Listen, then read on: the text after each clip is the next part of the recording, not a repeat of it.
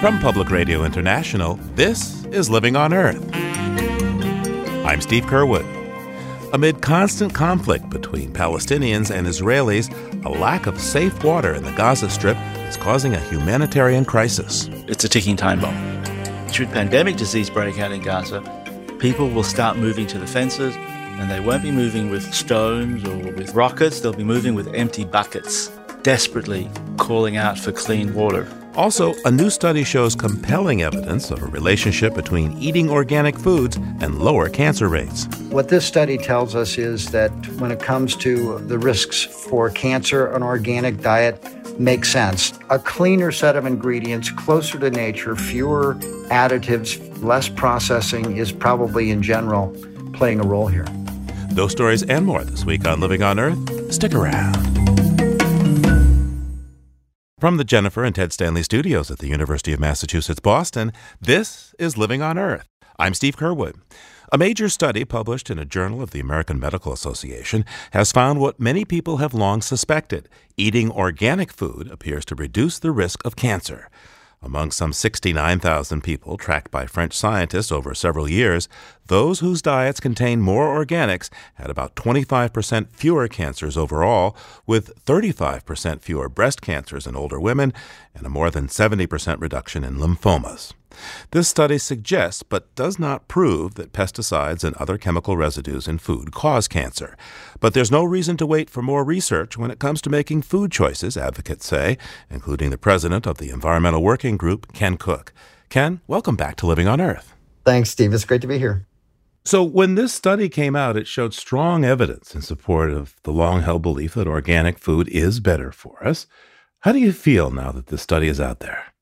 Well, you know, I guess I feel as if we should have been doing studies like this a long time ago. We really do need to be much more careful about the low levels of carcinogens that we still have in our diet. The fact that several cancers here did show a, a marked decrease, to me, tells me that organic food is probably targeting the mechanisms that are associated with those cancers. And the other thing that's interesting, while they've speculated about pesticides, there are other chemicals in non organic food that are not allowed in organic. Certain chemical dyes, uh, certain colorings, uh, certain flavorings that simply are not allowed in organic food manufacture.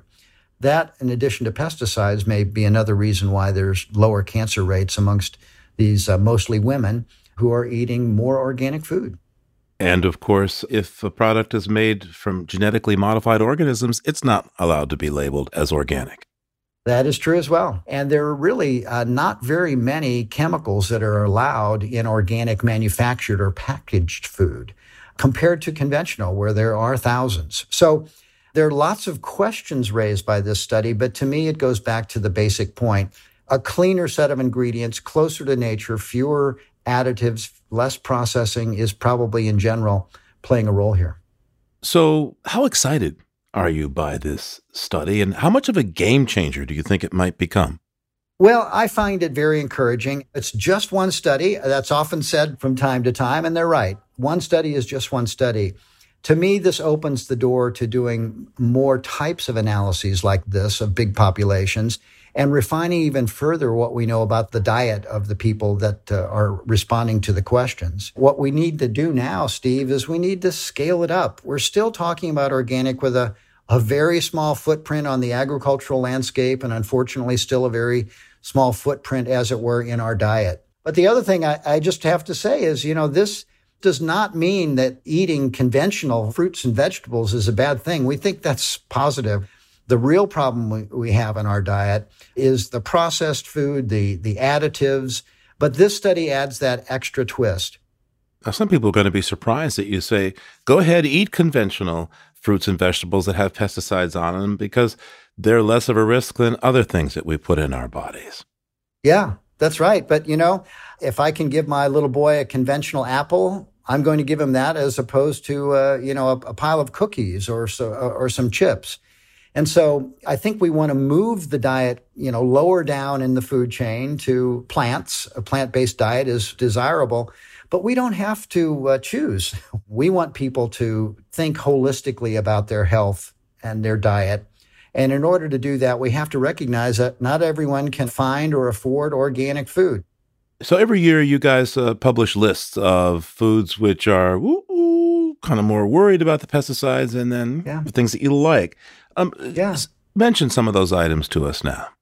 Well, sure. I mean, uh, every year we look at the data that comes out of the Department of Agriculture. They test our fruits and vegetables for pesticides. And we look at a couple of things. We look at how many pesticides and at what concentration they are in fruits and vegetables. So we come up with two lists.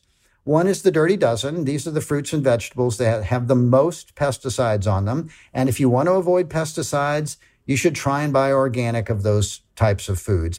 Then there's the Clean 15, which we started doing some years ago because we were concerned that organic wasn't always available. And we also want to incentivize people, get them thinking positively about eating fruits and vegetables. These are things like, uh, like bananas, uh, uh, certain types of squash, where the pesticide levels are extraordinarily low. They almost seem as if they're organic. This study published in the Journal of the American Medical Association Internal Medicine uh, talks about cancer being associated with consumption of non organic food. Or the other way around is that the more organic you eat, the less likely you are to get cancer. From your research and studies over the years, which of these findings really resonate with what you've been told by other scientists, in particular the types of cancer? Um, these are exactly the kinds of cancers that we would be concerned about with these exposures. And while this study focused on cancer, uh, it also made me wonder uh, the, the benefits we might see or the understandings we might reach if they did a similarly large study of this sort and looked at other disease outcomes, neurological diseases, uh, ADHD, early onset Alzheimer's, uh, any kind of uh, damage to our nervous system. We have a lot of pesticides that are in use and are in the food supply that have that particular health endpoint associated with them, while with others it is cancer. So again, I think the overarching message here is that when you look at a large population like this and you ask a lot of smart, thoughtful questions about eating habits, we emerge with a, a fresh understanding of the benefits of having a, diet that is clean. Why haven't we seen this kind of study out of the United States, do you think? I think we may see interest in doing a study such as this in the United States now. But what I will say is we, we know that uh, the other side of this debate uh, in the chemical industry has not been eager to have these kinds of studies conducted and uh, simply wants to reassure everyone that whatever is in your food now uh, is safe because the government says so. And that's the backdrop here. We have science that tells us that there are sometimes very subtle, sometimes long term effects on uh, our health from exposure to pesticides and other toxic chemicals. And because the exposure only manifests itself decades later, it's very difficult to get a, a handle on those. And because the government often doesn't regulate them, it leaves people thinking, well, perhaps there's not much to it after all. Studies like this break through, and you suddenly realize, aha, all along our hypothesis was probably right. You put chemicals in food that, even at trace levels, are considered carcinogenic or could mess with our nervous system, our hormone system. Over time, it could have an effect, but you need a very powerful study to draw out those conclusions. This is one such study, and I think there may be more that follow now. Ken Cook is the president of the Environmental Working Group. Ken, thanks so much. Steve, thank you.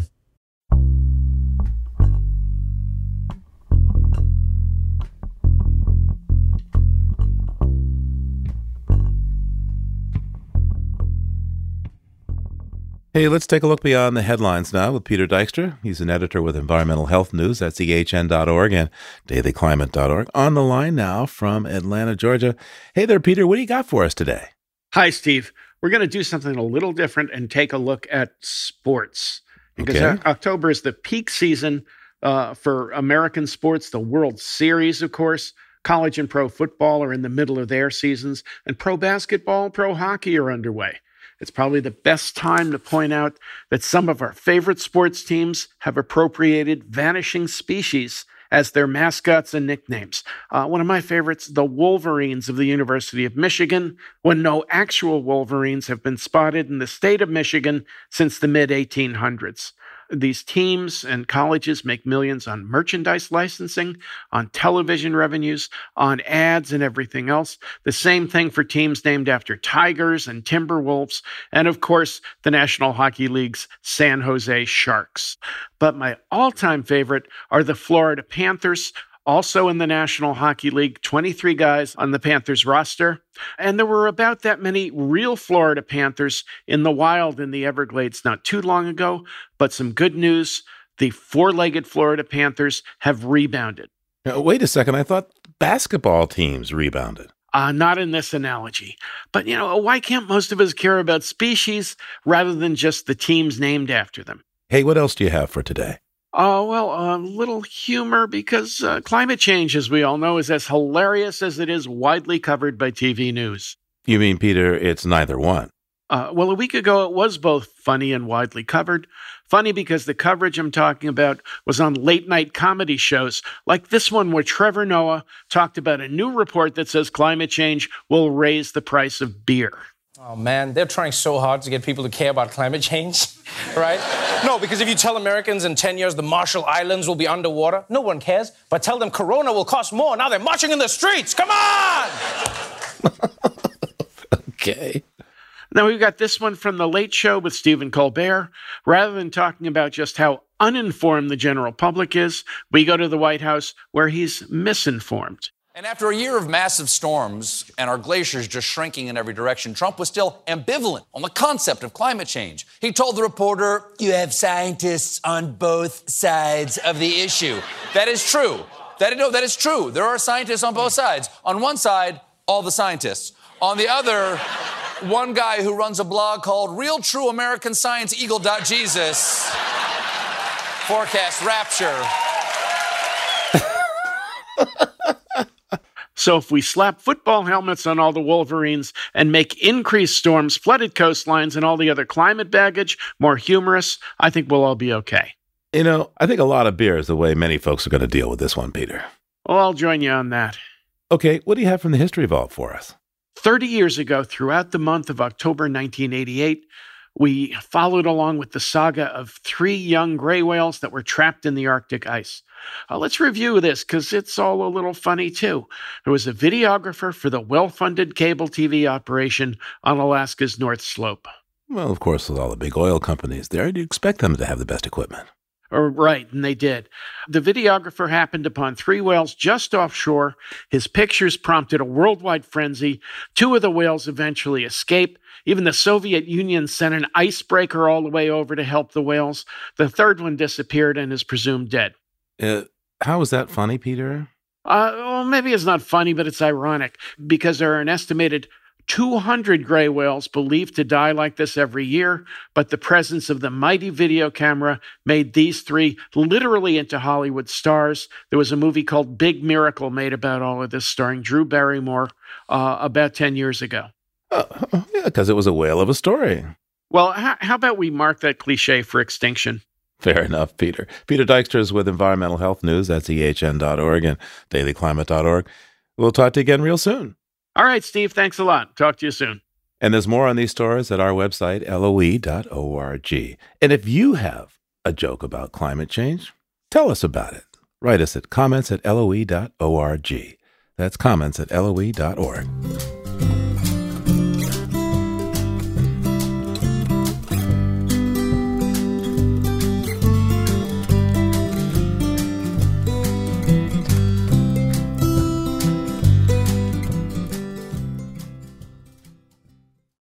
If you like what you hear on Living on Earth, please join us with a gift of $5 or more. Just go to loe.org and click on Donate at the top of the page. And thank you.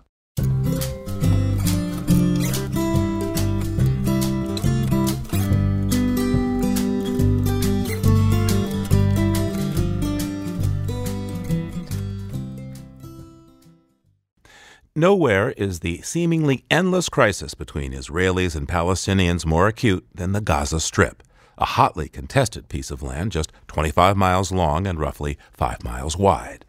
Thousands of buildings were destroyed and more than 2,200 Gazans were killed by Israeli forces in the 2014 war, with 71 deaths on the Israeli side. 21 years ago, we sent reporter Sandy Tolan to Gaza to document the acute shortage of drinking water there. And back then, he found that 85% of wells were too contaminated for human consumption. He recently returned, and now that figure is up to 97%. Here's his report. The Shati refugee camp stretches for about a mile along Gaza's Mediterranean coast. Shati means beach in Arabic, but it's hard to find a cool ocean breeze here. The 87,000 people squeezed into half a square kilometer of cement block dwellings are all refugees and their descendants. Of Gaza's nearly 2 million people, three out of four are refugees, families forced to flee their towns and villages during the creation of Israel in 1948. Fatima Nimnim was three when her family was driven out of the village of Hamama. She doesn't remember much besides the refugee camp, where she now lives with three younger generations. They share three small rooms. Welcome. We are honored to meet you. May God give you health. Today, the entire family greets us in the front room 19 members of the Nimnim family, most sit on the floor, backs against paint chipped walls. They introduce themselves.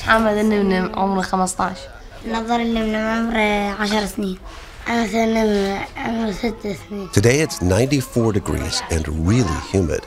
It feels unbearable. So it's hot, suffocating. There isn't enough space to sleep. There's no space at all. Can you see?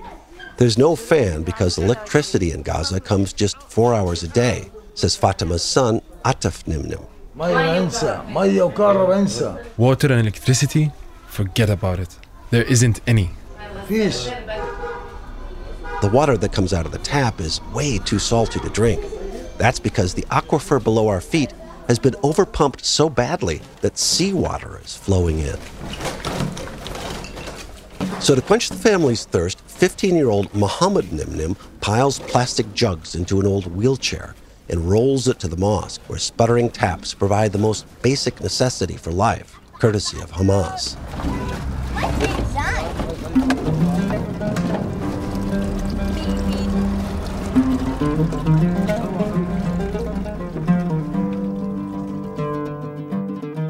For most people in Gaza, it's not quite as dire.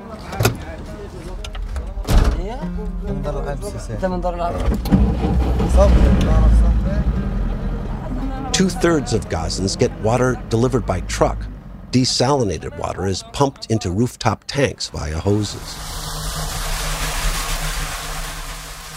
But when it comes to water in Gaza, better off is only by degree. The desalinated water is unregulated, and because this water has virtually no salt, it's prone to fecal contamination says former Palestinian Deputy Water Minister Rebhi al Sheikh.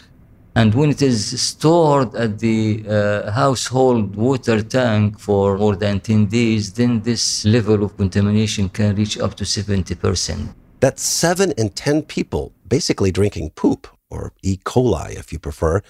And in terms of parts per million, UNICEF's Gregor von Medeazza says the only really safe level is zero. So already the presence of one is too much. Why? Because the moment you have one, you actually have a potential also growth, depending then how long you've got your water sitting in those tanks. I caught up with Gregor as he rode out to inspect new water projects in southern Gaza. The longer they are there, the more you've got then protozoa, you've got all sorts of other then little uh, animals that actually start growing in your water and it just gets worse. When children drink this water, they start getting the runs. So if you have repeated diarrhea, the end result is that actually your child would not grow to its full potential. You actually see children being stunted.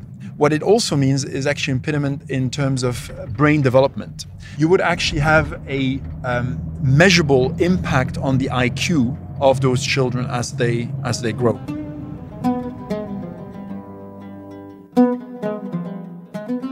Late last year, a British medical journal found an alarming magnitude of stunting among Gaza's children. And that's just one effect. Gaza pediatrician Mohammed Abu Samia says there are so many others. In the summer day, the hospital, the pediatric hospital, is very, very, very busy. Dr. Abu Samia takes me through the children's ward in Al Nasser Hospital in Gaza City. He stretches out his hand, touching a baby girl hooked up to a respirator. Alone in her hospital bed, she looks even tinier. Some of these children have recently had heart surgery. The overwhelmed doctor says he's seeing a sharp rise in disease and illness in children, like gastroenteritis from the dirty water. Babies suffering from dehydration, from vomiting, from diarrhea, from fever. And because of the extremely high nitrate levels in the water, the doctor is seeing other effects. We have children, kidneys not working now. Before, he tells me, they had 15 or 20 cases at any given time. Now it's 40. Every day we, I have in the hospital 10 baby in machine in hemodialysis because of renal failure and the number increasing. And so are cases of something called blue baby syndrome. The high nitrate levels deprive the blood of sufficient oxygen. And so some babies look blue. Bluish lips, bluish face, bluish skin. And blood, the color of chocolate. I see one or two cases in the last 10 years. But now I see five cases in one year. So, sharp rises in gastroenteritis, stunted growth, renal failure, and hypertension from those high nitrate levels, blue baby syndrome, and Dr. Abu Samia says he's seeing big increases in pediatric cancer. Whether from water, the effects of three wars, he doesn't know. And beyond the lack of water, he's seeing the effects of malnutrition, which he blames on Israel's economic blockade. Nutrition is very bad. It is affected baby. Before siege, we don't have any patient with malnutrition. Now we show baby with marasmus. You know marasmus? Marasmus is severe malnutrition, sometimes in newborn infants. Just skin and bone, the doctor says. The last years increasing more and more. Palestinian Health Ministry data back up Dr. Abu Samia's observations. They note a doubling of severe cases of diarrhea, especially in children, and serious increases in kidney disease and in food and waterborne diseases, including hepatitis A, salmonella, and typhoid fever. The British medical journal Lancet corroborates that shortages of clean, safe water have contributed to sharp rises in diarrhea among young children in the Gaza Strip. Diarrhea is the world's second biggest killer of children under five. If you really want to change the life of uh, people, you have to solve the water issue first. Adnan Abu Hasna is a spokesperson for the UN Agency for Palestinian Refugees, UNRWA. Otherwise, that you will see huge collapse of everything in Gaza. Already, Gaza is widely considered the world's largest open air prison. You can keep people in prison surviving and you know giving them the minimum drops of water, you know, little of electricity, little of hope. Now I can tell you Gazans reached the level that people thinking there is no tomorrow in Gaza. We cannot dream you are not allowed to dream because your dreams will never be achieved, will never be, you know, a reality. It may seem that Gaza's torments are completely contained by layers of fences, locked gates, patrolling Israeli drones, warplanes, and international indifference. But that's not true. One example because Gaza's power plant runs only four hours a day, its sewage plant is basically useless. So 110 million liters of raw and poorly treated sewage flow directly into the Mediterranean every day. Here on this beach, long pipes spew brown water into the ocean, just 10 miles from Gaza City. They're carried by the currents and north. They're responsible for closing the beaches in Gaza itself. Gidon Bromberg is director of EcoPeace Middle East, based in Tel Aviv a, a young five year old boy. Unfortunately, his family uh, took him, uh, and the boy swallowed some water, and within 10 days, he was dead. A virus got to his brain. The child's name was Muhammad al Sais. Bromberg says some of the misery in Gaza does go beyond its borders. It's led to the closure also of beaches uh, directly on the Israeli side at Zikim. Authorities even had to close an Israeli desalination plant for a time because who wants to try to desalinate water with poop in it? Israelis, Bromberg says, need to wake up to the unfolding humanitarian disaster in Gaza. It's a ticking time bomb. We have a situation where 2 million people no longer have access to potable groundwater. When people are drinking unhealthy water, then uh, disease is a direct consequence. Should disease, should pandemic disease break out in Gaza, people will simply start moving to the fences of Israel and Egypt, and they won't be moving with uh, stones or with rockets, they'll be moving with empty buckets, desperately uh, calling out for clean water.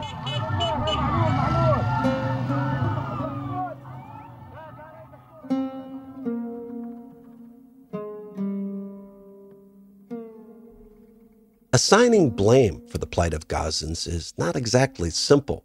Take the fact that 3% of Gaza's drinking water wells are actually drinkable. Is that because Gaza's citrus farmers pump too much?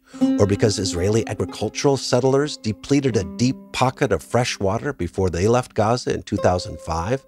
Or the simple fact that Gaza's population quadrupled in a matter of weeks when towns and villages fell to Israel in 1948?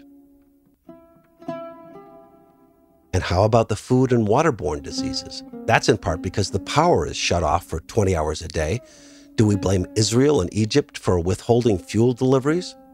Or Israel for bombing water and sewage infrastructure in Gaza during the 2014 war? Or the fight between Hamas and the Palestinian Authority, which deprives Gazans of critical medicines?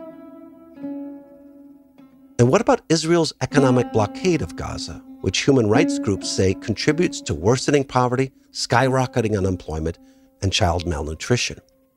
A peace deal could have connected Gaza to the West Bank, where the vast mountain aquifer is big enough to end Gaza's water crisis. As it is, there is no peace. The two Palestinian territories are splintered, and Israel has effective control over the water. Critics say Israel could solve the whole problem by simply building big water and power lines into Gaza, but Israeli officials say they are already sending water to Gaza, and to do more would be rewarding Gaza's bad actors. My name is Uri Shor. I'm the spokesperson for the Israeli Water Authority. What's uh, going in Gaza is a real catastrophe. The situation there is unbearable but it's also frustrating, at least from our point of view, because uh, it's a bit difficult to help someone that uh, uh, doesn't want to help himself. The problem in Gaza is really that the Hamas people do nothing in order to try even to solve the problem. Now, the obligation of Israel in this agreement that we have to provide a certain amount of water to Gaza, Israel is providing more than twice the amount that we are obliged by the uh, disagreement. That amount is just a fraction of the clean water Gazans need every day. And so the situation in Gaza continues to deteriorate. Humanitarian groups estimate that Gaza will become uninhabitable by 2020, barely a year from now. To avoid that, international relief agencies and the Palestinian Water Authority are working on a network of big sewage and desalination plants. So this this is the feed water from the storage tank. This is Kamal Abu Muammar, manager of the South Gaza desalination plant. It's a small first step. Eventually, there would be a few more, along with big sewage plants, $500 million in all, funded by international donors. But my visit doesn't inspire confidence. It's quiet here. We can hear the birds chirping in the rafters above the idle plant floor. So, this plant requires a lot of electricity. Yeah.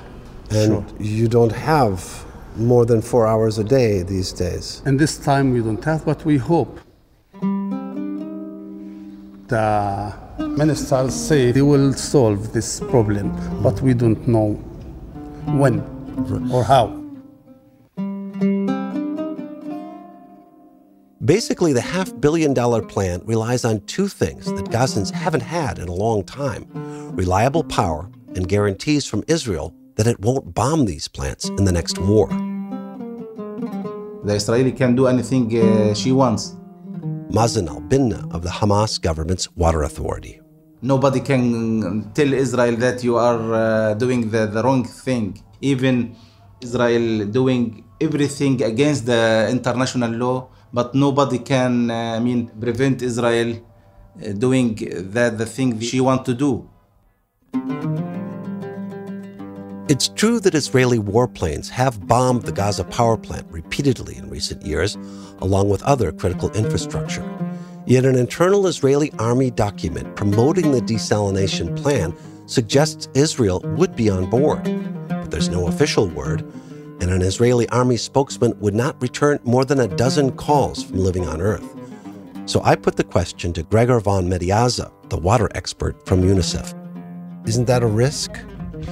Any infrastructure is a risk in a context like Gaza. But then the question then obviously is what are the other options? Really, what is the way forward? If we actually don't plan, that would basically then say we come to a standstill. And of course, we cannot come to a standstill because we have 2 million people in the Gaza Strip that require and deserve better services.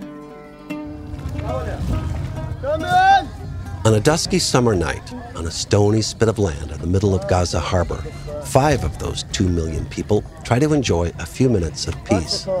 All around Ahmad and Rana Dili and their three young children, the harbor ripples with life. Fishermen hauling up their nets, kids posing for selfies on broken concrete blocks and rebar, remnants of an old bombing raid. Ahmad and Rana invite me to join them under the beach umbrella. We sit in plastic chairs. Rana pours us mango soda. With a smile, Ahmad insists I sample some chocolate wafers. Their three young children eye me shyly, nibbling on chips. The Dilis have the same problems as many Gaza families. Ahmad's a money changer. An Israeli missile destroyed his shop in 2014. He rebuilt it. And like most Gazans, they have to contend with the salty water from the taps and the inherent risks of disease from the trucked water they rely on.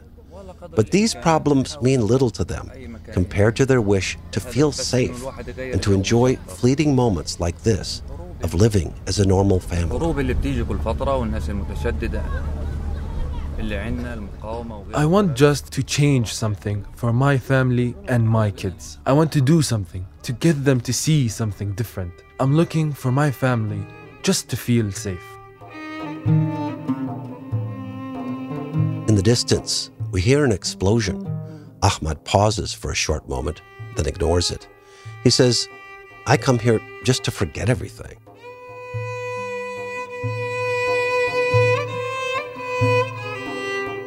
For Living on Earth, I'm Sandy Tolan in the Gaza Strip.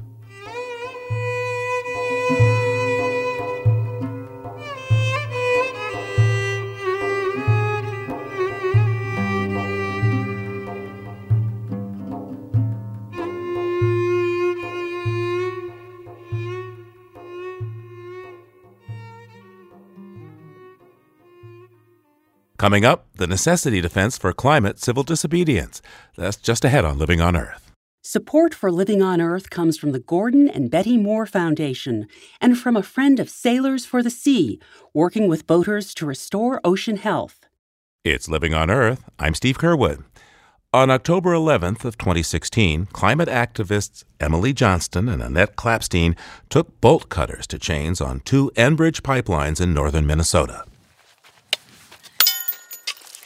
Then they turned emergency shutoff valves for lines 4 and 67. Line 67 is shut down. The two women and three other so called valve turners temporarily stopped the flow of most of the oil coming from Canada's tar sands that day. A protester who acted in North Dakota spent months in prison, and the pair who acted in Minnesota also faced felony charges. Ms. Johnston, an editor and poet, and Ms. Klapstein, a retired attorney, were charged with damaging the Enbridge pipelines and prepared to mount a climate necessity defense. But on October 9th, in the middle of their trial, a Minnesota judge abruptly acquitted them of all charges, and they join me now from Seattle, Washington. Welcome to Living on Earth. Thank you. Thank you very much, Steve. How does it feel to have these felony charges thrown out? Annette?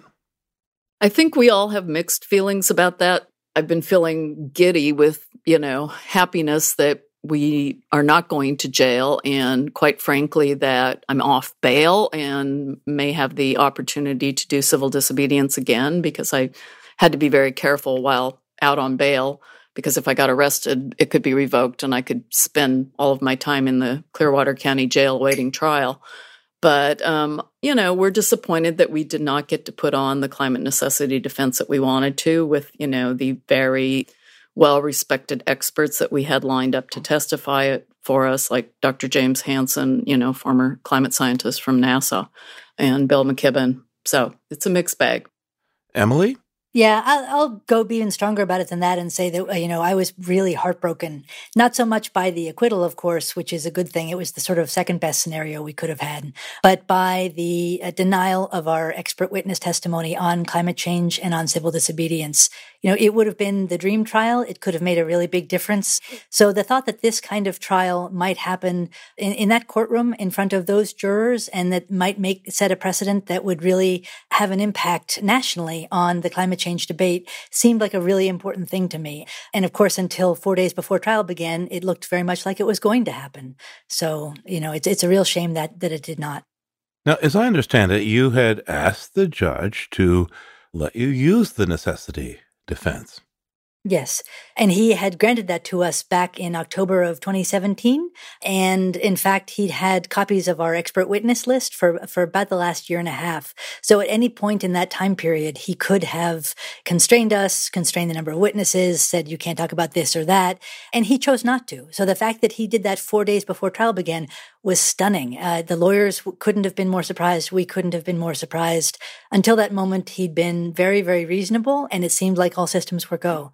And to be clear, the thing about that that was so striking, apart from its suddenness, was the fact that normally speaking, defendants do not have any burden of proof. It's, it's the prosecution that has a burden of proof normally. But because we were going to use a necessity defense and say that what we did, you know, was essentially, um, you know, necessary under these circumstances that we find ourselves in to prevent the greater harm of climate change, we did have the burden of proof. And all of a sudden, he knocked out our ability to defend ourselves, essentially, because who was going to listen to a poet, a retired lawyer, and a software engineer from Seattle on climate change? You know, we are not scientists. We have no authority. So no matter how articulate we had been, it wouldn't have had anything like the same impact as the former head of the NASA Goddard Space Center talking about climate change and how urgent it is, or about Minnesota scientists talking about how urgent it is and how much is already changing in Minnesota. So, you know, again, we had no ability to defend ourselves without experts to testify to those things. And the software engineer your co defendant was? That was Ben Joldersma, a young father of three who was our support person. Our support people were all arrested. They went in knowing that that was a possibility, but it was certainly our hope when we were planning the action that they would not be arrested. So we're very, very happy that he's acquitted and home with his young family. We're happy that he's acquitted, but I personally am very sorry he didn't get to testify. You know, in the necessity defense hearing uh, in August a year ago, when he testified, there was not a dry eye in the room. Yeah, when he talked about his young children and what they were facing. And then the case becomes even more confusing, I guess, because the judge says, on the one hand, you can't have witnesses to make your case, and then he proceeds to go ahead to acquit you of the charges. Right. That was after the prosecutor had presented his case, which was only two witnesses the sheriff who arrested us and a local Enbridge employee. And all he proved was that we had broken some chains that were holding the lock into the enclosure where the emergency shutoff valve was. And we never disputed that.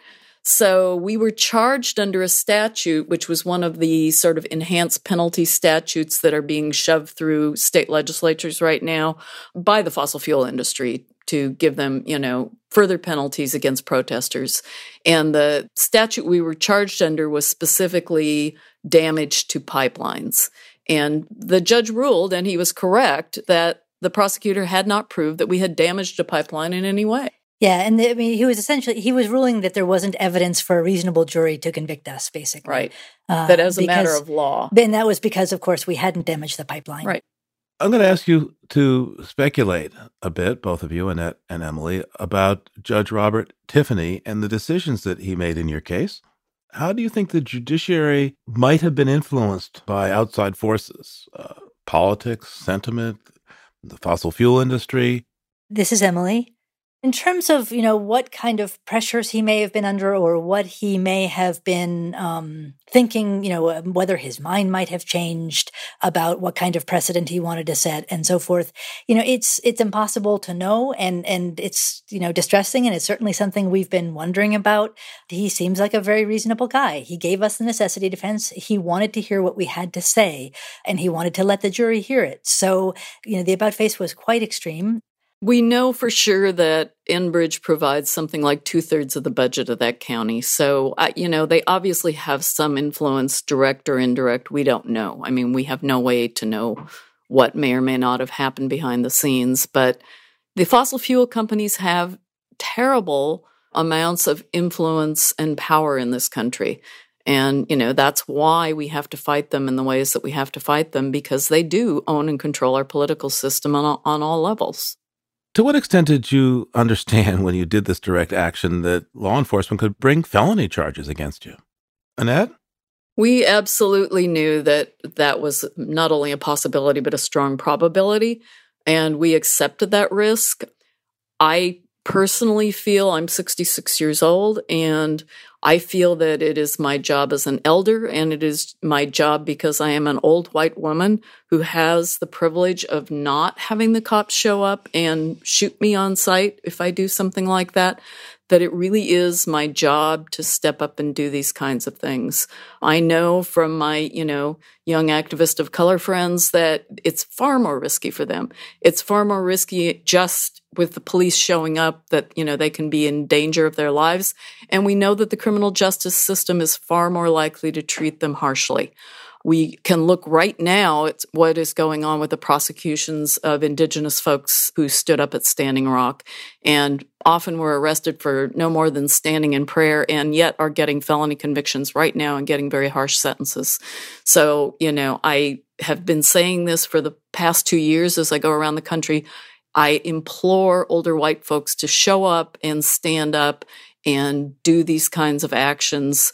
This is for your grandchildren, it's for all future generations, and you're in a good position to be able to do that and have lesser consequences. Now, some would say, why go to the trouble of shutting off a pipeline and risking all this prison time when obviously that only stopped the flow of oil for a few hours at most?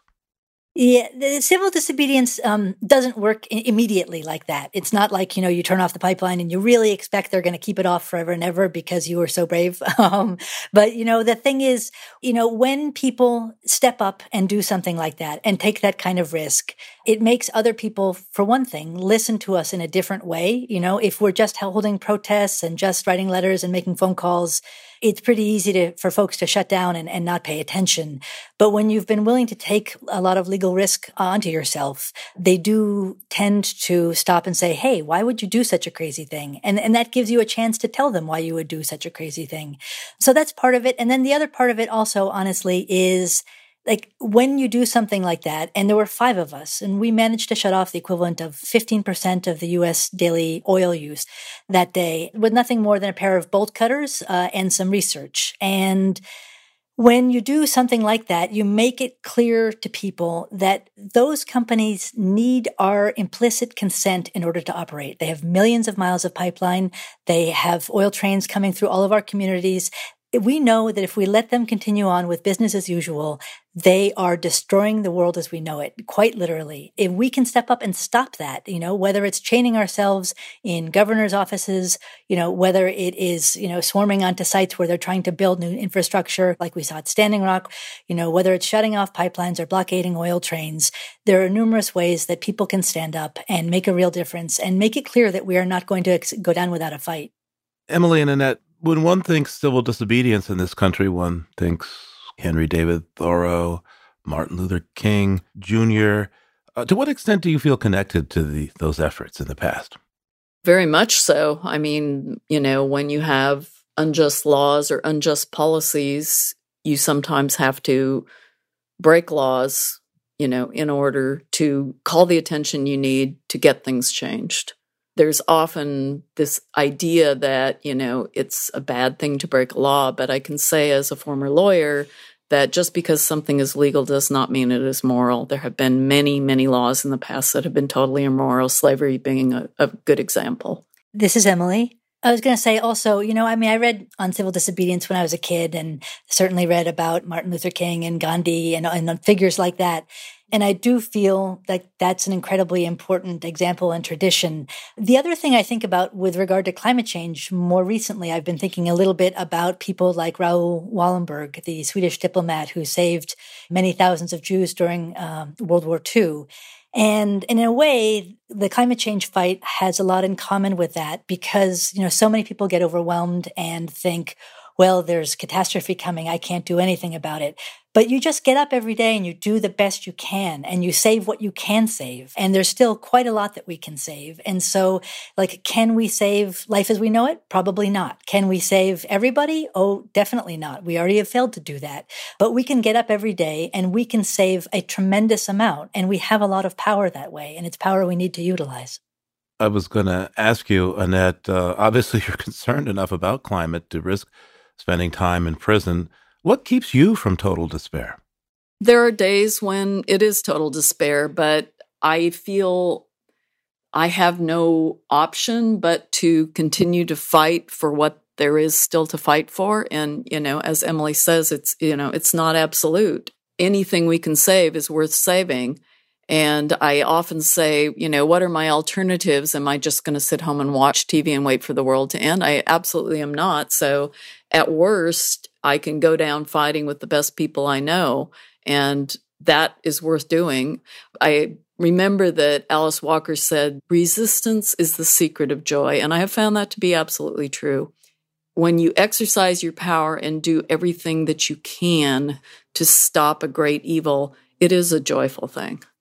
Emily Johnston is a poet, and Annette Klapstein is a retired attorney, and they are two of the five valve turners. Thank you so much for taking the time with us today. Thank Thanks. you, Steve. Thanks for having us. The valve turners chose to get arrested to make their case that climate change is more of a crime than acts of civil disobedience against it. And without getting arrested, 21 young people are challenging in court the government's role in global warming emissions. Their lawsuit, known as Juliana versus the United States, was set to go on trial in Oregon on October 29th, but on October 19th, Supreme Court Chief Justice John Roberts abruptly halted the case at the request of the Trump administration. As we prepared this broadcast, it was unclear if this is merely a delay or if the High Court will move to dismiss the case altogether before evidence is taken.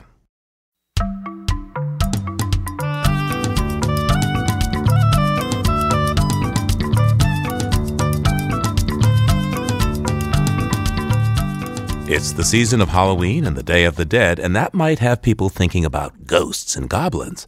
But for BirdNote's Mary McCann, it's the season for owls. And far from spooky, the tiny saw-whet owl is just eight and a half inches long and weighs less than a stick of butter. This past summer, a man trying to sleep got really annoyed with his neighbor on the other side of the woods, who he thought kept backing up a big truck. The next day he grumbled, What were you doing? You kept me up most of the night. Oh, you must have heard the saw-whet owl, the neighbor said. Named for what, to some, sounds like a saw being sharpened on a stone, northern saw-whet owls are common in forests across southern Canada and the northern U.S. At this time of year, many move southward, making a large concentration, especially in the region of the Great Lakes. To our ear, the advertising call of the male, made mostly in spring and summer, sounds awfully repetitive. But researchers think female saw-whets hear variety. See if you can. Here are two males. Listen carefully to the pacing of their hoots. Here's the first. Here's the second. Some give a prelude to their advertising call. In the fall, the birds make a skew call.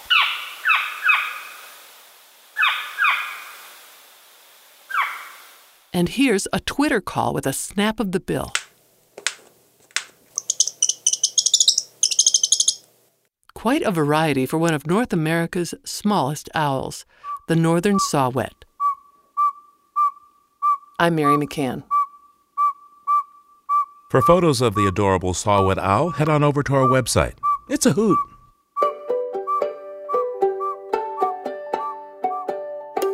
Living on Earth is produced by the World Media Foundation. Our crew includes Naomi Arenberg, Bobby Bascomb, Thurston Briscoe, Savannah Christensen, Jenni Doering, Jamie Kaiser, Don Lyman, Liz Malloy, Ainsley O'Neill, Jake Rigo, Sarah Rappaport, Adelaide Chen, and Yolanda Omari. Tom Tiger engineered our show. Special thanks this week to Valve Turner documentarian Steve Liptay. Allison Lirish Dean composed our themes. You can hear us anytime at LOE.org, iTunes, and Google Play. And like us, please, on our Facebook page, PRI's Living on Earth. And we tweet from at Living on Earth. I'm Steve Curwood. Thanks for listening. Funding for Living on Earth comes from you, our listeners, and from the University of Massachusetts Boston, in association with its School for the Environment, developing the next generation of environmental leaders, and from the Grantham Foundation for the Protection of the Environment supporting strategic communications and collaboration in solving the world's most pressing environmental problems.